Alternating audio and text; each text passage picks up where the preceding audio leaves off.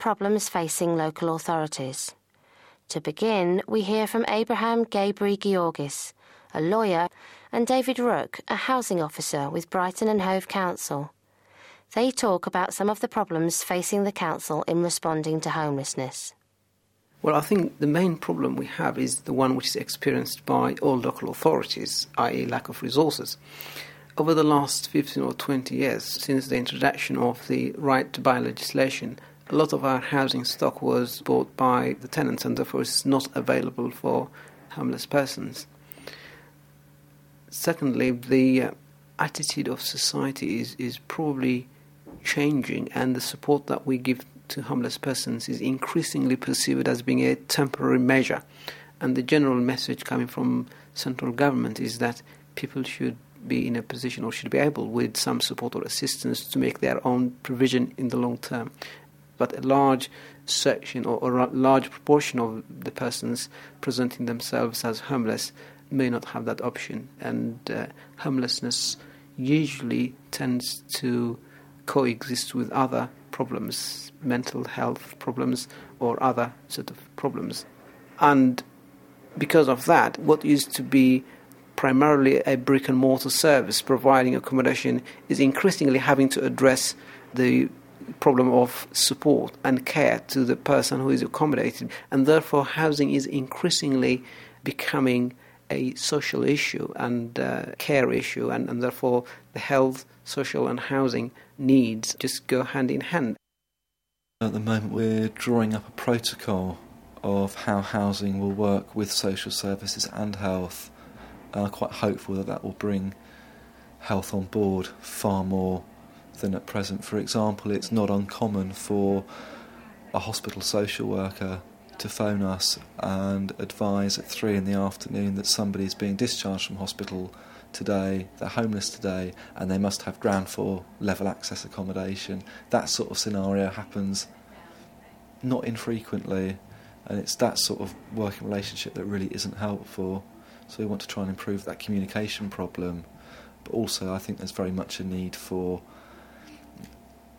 health to get more involved in the provision of housing and the provision of good quality housing, because bad quality housing inevitably affects the tenant's health and then impacts on the health authorities or the preventative approach.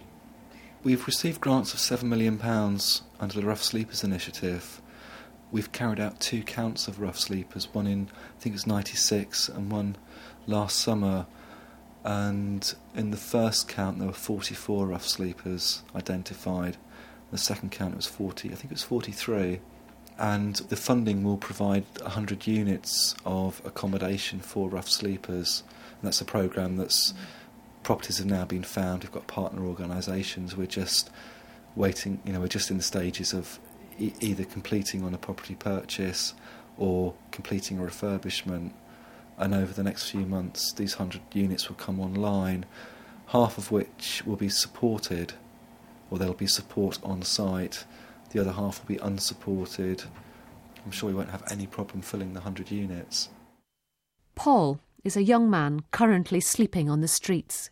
First time was a few years ago. I, I got caught up in rent arrears, so I was out on the streets then. I decided to travel about a bit, so I've been in and out of night shelters and hostels, and then I moved to a town that I like, and sometimes it can be difficult finding a place that will take me because I'm under 25 and because of the cuts in housing benefit and that, it can be quite difficult. But I was okay. I mean, I was in Plymouth before I come here, and I was um, squatting in a flat there. But um, I was evicted from that, and then I was offered the chance to come to Brighton with a couple of people, so I moved from there to here. And so I've been on the streets on and off for the last what seven months since I've been here. It can have some serious effects. I mean, you, you don't always get the chance to eat properly. You know, I mean, it's okay now. I'm selling a big issue now. I can make money, so I can go out and get something to eat. But it's always eating out on the run and that. So, you know, it's not easy to get a proper meal every time. You know, and if you have a bad day and you don't make any money, there's a couple of soup runs, but it is just soup and bread, and it is like, like eight o'clock at night. So that's it. You know, sleeping out in the bad weather and that. You know, it's not it's not good for you. You know, you get colds quite easy. You know, I did have quite a bad case of flu over the winter and that. Just my sleeping bags got damp when I was out one night. So no, I had quite a really chest infection. It was pretty bad. Young people can be disadvantaged by the system. John Holmstrom of Brighton Housing Trust explains why. The main reason young people have a problem is due to the single room rent. The single room rent was introduced in October 1996 by the previous government, which limited the maximum level of housing benefit to the cost of a single room without any facilities such as cooking in your room, so it's only shared facilities. It's been set at around about £44 a week. Because of the definition single room rent, it doesn't even cover the cost of a bed bedsit a bedsit meaning a single room with cooking facilities, which is the minimum standard the local authority imposes in terms of environmental health legislation, the cost of that at the moment is closer to 50 to 55 pounds a week. Because young people have 10 pounds a week less benefit to live on, they have absolutely no resources to top up any shortfall. So landlords have effectively stopped letting to young people. For under 25 year olds who may not be rough sleepers, but are homeless and we can't assist. In some ways, we don't know what is happening. If they find the doors are constantly closed in their face, they have to work out their own solutions. Clients are invariably very resilient and remarkably resilient, and that's the one thing I'm left with is their enduring ability to survive extremely difficult circumstances in practice, what that means is they will explore and exploit as far as much their own personal networks, family, friends, whatever. The cases we're beginning to see now is where those networks are exhausted, sleeping on somebody's floor who hasn't got proper accommodation, landlord getting unhappy about somebody living long term in family or friendship relationships under strain because of overcrowding. So we're, we're seeing those stresses and strains.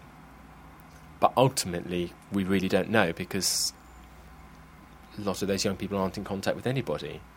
And I think our concern is is there a potential time bomb there which will start hitting us where people are being turned away and there's a kind of the onset of damage of or the unease of homelessness. From the Open University. For more information, go to www.open.ac.uk forward slash use.